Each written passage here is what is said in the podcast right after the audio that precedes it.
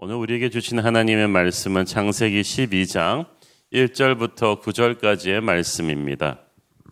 저와 여러분이 한 절씩 교대로 읽도록 하겠습니다. 여호와께서 아브라함에게 이르시되 너는 너의 고향과 친척과 아버지의 집을 떠나 내가 네게 보여줄 땅으로 가라. 내가 너로 큰 민족을 이루고 네게 복을 주어 네 이름을 창대하게 하리니 너는 복이 될지라. 너를 축복하는 자에게는 내가 복을 내리고 너를 저주하는 자에게는 내가 저주하리니 땅의 모든 족속이 너로 말미암아 복을 얻을 것이라 하신지라. 이에 아브라함이 여호와의 말씀을 따라갔고 롯도 그와 함께 갔으며 아브라함이 하란을 떠날 때 75세였더라. 아브라함이 그의 아내 사레와 조카 롯과 하란에서 모은 모든 소유와 얻은 사람들을 이끌고 가나안 땅으로 가려고 떠나서 마침내 가나안 땅에 들어갔더라. 아브라함이 그 땅을 지나 세겜 땅 물의 상수리 나무에 이르니 그때 가나안 사람이 그 땅에 거주하였더라. 여호와께서 아브라함에게 나타나 이르시되 내가 이 땅을 네 자손에게 주리라 하신지라 자기에게 나타나신 여호와께 그가 그곳에서 재단을 쌓고 거기서 베델 동쪽 산으로 옮겨 장막을 치니 서쪽은 베델이요 동쪽은 아이라 그가 그곳에서 여호와께 제단을 쌓고 여호와의 이름을 부르더니 점점 남방으로 옮겨갔더라. 아멘. 아, 우리 1절 말씀을 보면 여호와께서 아브라함에게 이르시되라는 것으로 시작합니다. 아브라함이 하나님에게 먼저 찾아간 것이 아니고 하나님이 먼저 아브라함에게 찾아가셔서 대화하기 시작하셨습니다. 우리가 먼저 주님을 사랑한 것이 아니고 주님이 죄인인 우리를 먼저 선택하시고 오셔서 구원하셨습니다. 인생에서 중요한 것은 무엇을 이루느냐가 아니라 누구를 만나느냐입니다. 그런 의미에서 내 인생 최고의 날은 하나님을 만난 날입니다. 하나님이 내게 오시는 그 순간부터 내 인생은 절망에서 소망으로 바뀌었고 죽음에서 생명으로 무의미한 인생에서 의미가 있는 인생으로 바뀌게 된 거예요. 내게 찾아오신 하나님은 내게 말씀하시고 말씀하시는 그 순간부터 내 안에 놀라운 역사가 일어납니다. 자, 새로운 약속의 땅으로 가려면 반드시 죄악된 옛 보금자리를 떠나야만 합니다. 죄악된 과거를 떠나야 축복의 미래로 갈 수 있습니다. 하나님께서는 너의 고향과 친척과 아버지의 집을 떠나라고 했습니다. 고향을 버리라는 얘기도 아니고 불효하라는 얘기도 아닙니다. 왜냐하면 아버지랑 함께 또 떠나게 되니까요. 100% 하나님의 새로운 길을 가는 것을 막는 내 옛사람의 사슬을 과감히 끊어버리고 나오라는 것입니다. 진정한 믿음은 우리를 둘러싸고 있는 죄의 환경으로부터 분리되는 것입니다. 그런데 우리가 의리 때문에 쌓인 정 때문에 이것을 잘 못하거든요. 그런데 죄악된 환경에 거하는 사람을 하나님이 쓰실 수가 없습니다. 하나님의 축복을 받고 쓰임을 받으려면 반드시 하나님이 원하시는 자리로 옮겨가야만 합니다. 많은 남자분들이 유학 가서 혹은 이민 가서 교회 나가는 경우가 많았습니다. 낯설고 말설은 땅에 처음 유학 가니까 외롭고 말도 안 타고 괴롭고 답답합니다. 한국처럼 남자들이 신나게 놀 수 있는 음주 문화, 반 문화도 안 됩니다. 그래서 한국 사람이 그립고 한국 음식이 그리워가지고 교회를 나갔다가 예수 믿게 된 분들이 참 이 이민 사회에는 많습니다. 그들에게는 유학 간 그 땅이 힘들어도 약속의 땅이 된 거예요. 환경을 바꾸지 않았다면 그분들이 절대 하나님을 체험하는 인생을 살 수 없었을 것입니다. 아브라함도 그랬습니다. 그의 아비 데라는 갈대 우르에서 우상 만들어 팔아먹고 살았습니다.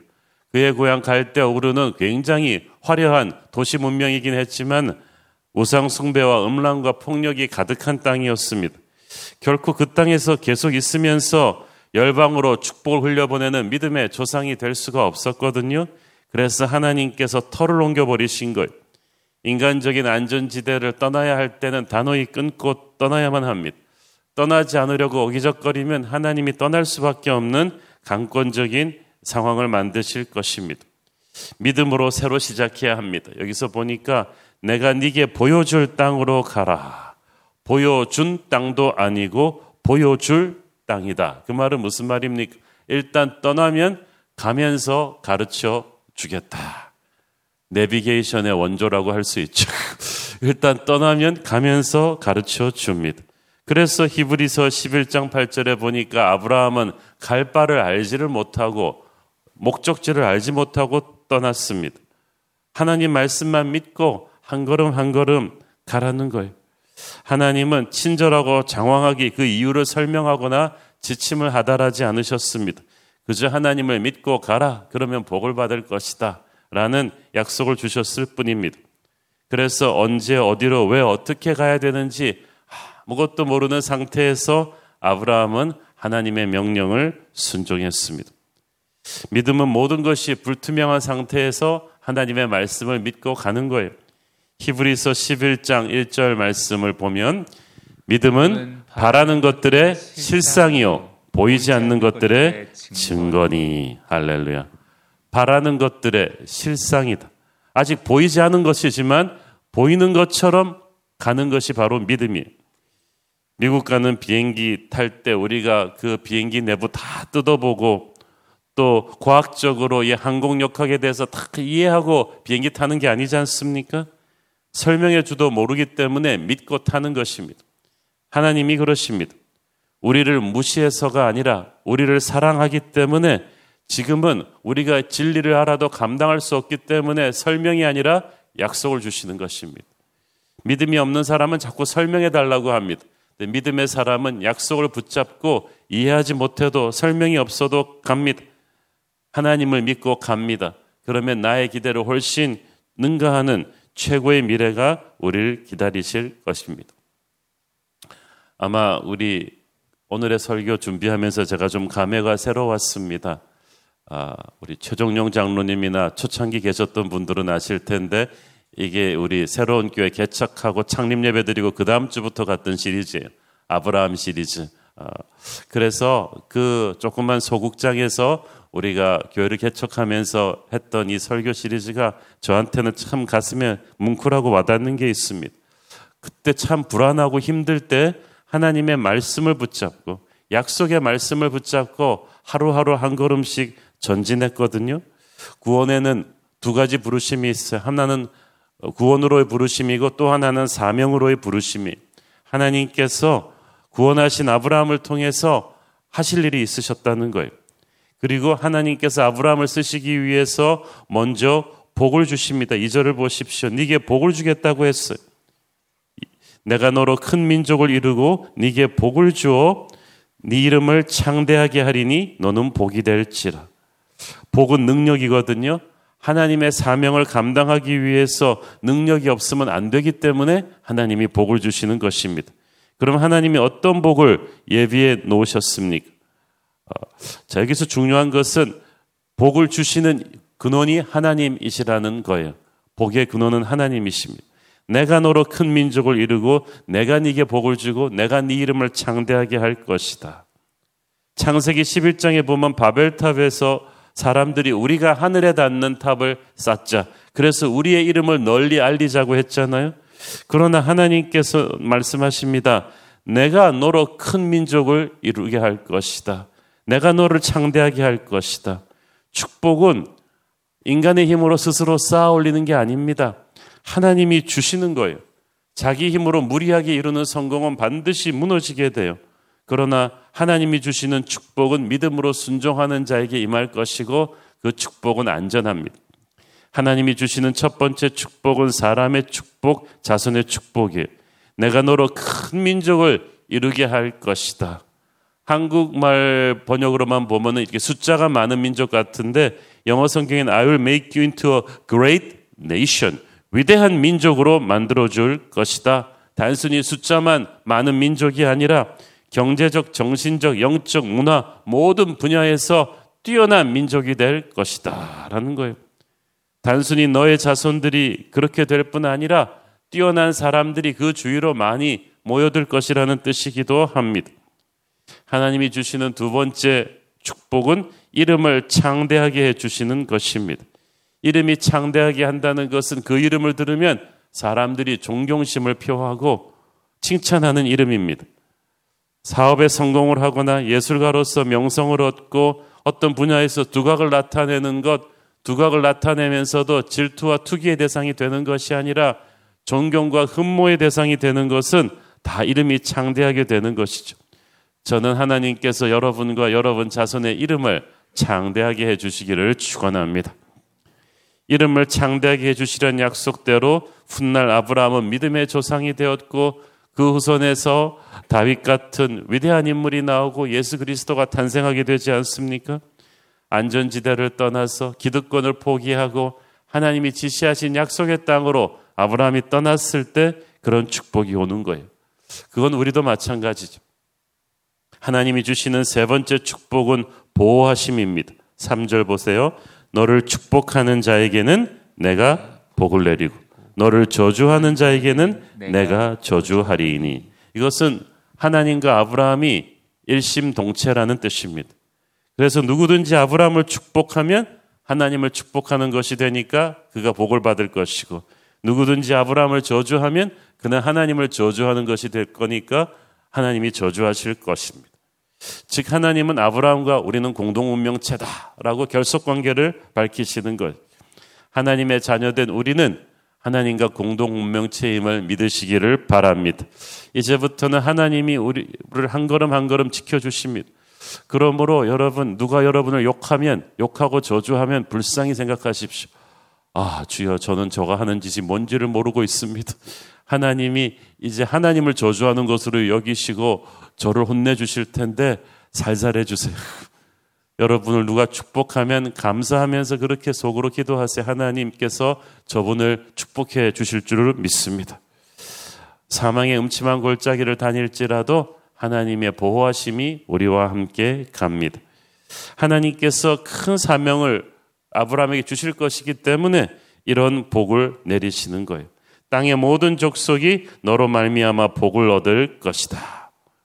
축복은 너만을 위한 것이 아니라는 거죠. 너는 축복의 통로가 돼야 된다. 어떤 사람은 축복의 종착역이 되려 그러죠. 자기만 축복을 꼭 잡고 있으려고. 그러나 축복은 열린 손으로 받아야 돼요. 흘려 보내는 거거든요. 아브라함은 하나님의 말씀이 떨어지자 즉시 순종하고 길을 떠납니다. 믿음은 말씀대로 행동하는 것이죠. 우리가 보면은 이 아브라함의 인생에서의 특징은 이 사람은 참 순종이 즉각적이에요. 사고도 많이 치고 실수도 많이 하지만 이 사람은 정말 순종이 몸에 딱 배어 있어. 하나님의 말씀이 임할 때 바로 순종하기 때문에 아브라함은 믿음의 조상이 된 것입니다. 순종하지 않으면 믿음 좋은 거 아니에요. 교회 열심히 다닌다고 믿음 좋은 거 아니고요. 찬양 큰 소리로 부른다고 믿음 좋은 게 아니고요. 말씀대로 순종하는 사람이 진짜 믿음 좋은 사람입니다. 그래서 아브라함이 믿음의 조상이에요. 사실 아브라함은 하나님의 말씀을 들으면서 반쪽짜리 순종을 한 자기 자신의 죄를 회개했을 것입니다. 왜 반쪽짜리 순종인가 하면 사실 오늘의 본문에 나오는 그 하나님의 부르심이 사실 두 번째 부르심이거든요. 아브라함의 고향이 갈대 우르였잖아요. 그 아버지 데라가 거기서 온갖 우상신을 섬기던 사람이었는데 그 창세기 12장 1절 6절 오늘의 본문의 부르심을 받을 때 아브라함은 사실 하란에 거하고 있었어요. 근데 사실 수년 전에 하나님께서 갈대아 우르에서 그를 처음 부르셨었거든요. 그 부르심에 의해서 갈대아 우르를 이미 떠나서 이동하다가 하란에 정착해서 더 안 가고 있으니까 하나님이 두 번째 콜링을 주신 게 오늘의 본문이라는 거예요. 이것이 어디 나오냐 하면 사도행전 7장 2절 3절에 나옵니다. 스테반이 이르되 여러분 부영들이여 들으소서 우리 조상 아브라함이 하란에 있기 전 메소포타미아에 있을 때 영광의 하나님이 그에게 보여 이르시되 네 고향과 친척을 떠나 내가 네게 보일 땅으로 가라 하시니 아브라함은 그러니까 하란에 있기 전에 메소포타미아에 있었다. 그래서 처음 갈대와 우르 메소포타미아에서 하나님의 음성 듣고 약속의 땅으로 힘차게 걸음을 옮겼었어요. 처음엔 그랬어요. 그래서 그때는 아버지 데라와 조카 룩까지 데리고 약속의 땅으로 이동해서 1000km가 넘는 험난한 길을 오다가 하란에 도착하면서부터 문제가 생겼습니다. 성경은 한, 아브라함이 아버지 데라가 죽을 때까지 거기서 몇 년이나 머물렀다고 합니다. 그러니까 아브라함의 발걸음을 중간에서 붙잡은 것은 십중팔구 이 아버지 데라였을 거예요. 항상 하나님이 주시는 새 비전에 헌신하려고 하면 가장 가까운 사람들이 이렇게 브레이크를 거는 경우가 많습니다. 나쁜 사람들은 아닙니다. 그러나 영적인 사람들은 아니기 때문에 아브라함처럼 직접 하나님의 음성을 듣지 않았기 때문에 하나님의 길을 갈 때 모든 것을 드리는 이 헌신을 하기를 주저하는 거예요. 그래서 약속의 땅 가나안까지 끝까지 못하고 절반쯤 되는 하란에 멈춘 것입니다. 왜 하란에 계속 머물러 있었겠습니까? 학자들의 말에 의하면 하란은 물이 있고 가축에게 꼴을 먹이기 적당한 초원지대, 그들이 떠나온 갈대아 우르를 연상케 하는 땅이라고 합니다. 그러니까 아브라함의 아버지였던 데라와 친지들이 아, 우리가 뭐 끝까지 갈 필요 있냐? 여기를 약속의 땅이라고 생각하면 있으면 되지 않느냐?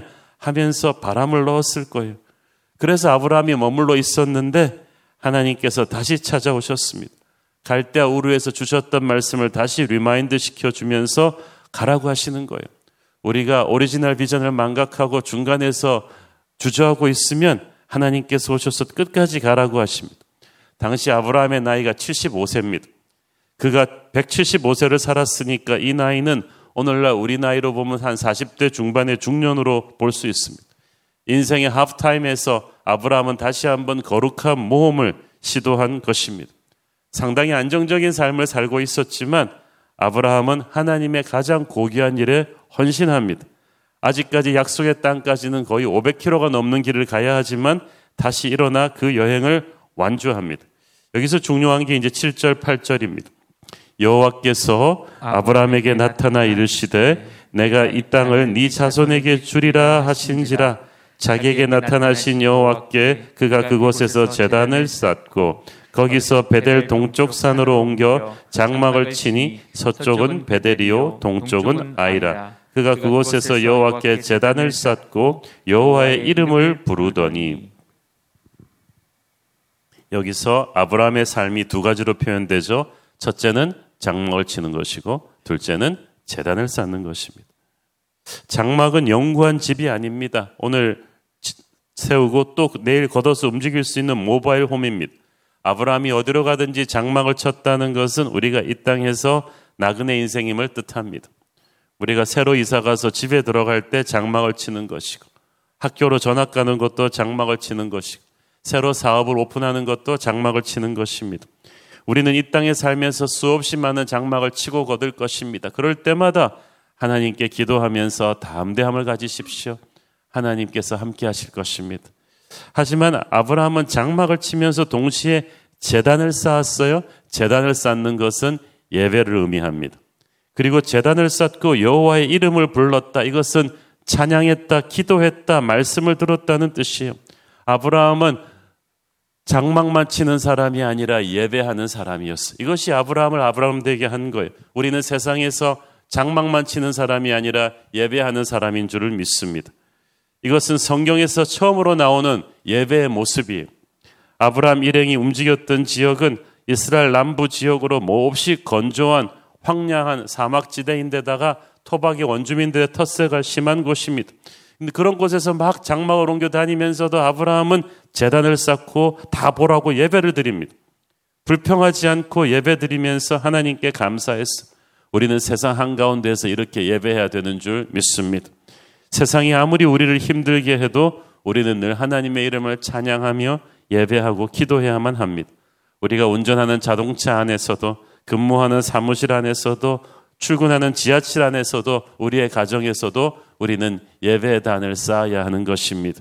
그래서 도심 속의 수도원처럼 항상 장막을 치면서 재단을 쌓는 세상 속의 예배자, 바로 그 사람, 21세기의 아브라함, 서울 시내의 아브라함, 그가 바로 저와 여러분에게 되기를 축원합니다. 기도하겠습니다. 주님 은혜를 감사합니다. 너의 고향 친척 아비의 집을 떠나 내가 네게 보여줄 땅으로 가라. 그 약속의 말씀 하나 붙잡고 믿음의 발걸음을 내딛었던 아브라함처럼 우리도 담대하게 약속의 말씀 붙잡고 나가게 하여 주시옵소서. 예수님 이름으로 기도했습니다.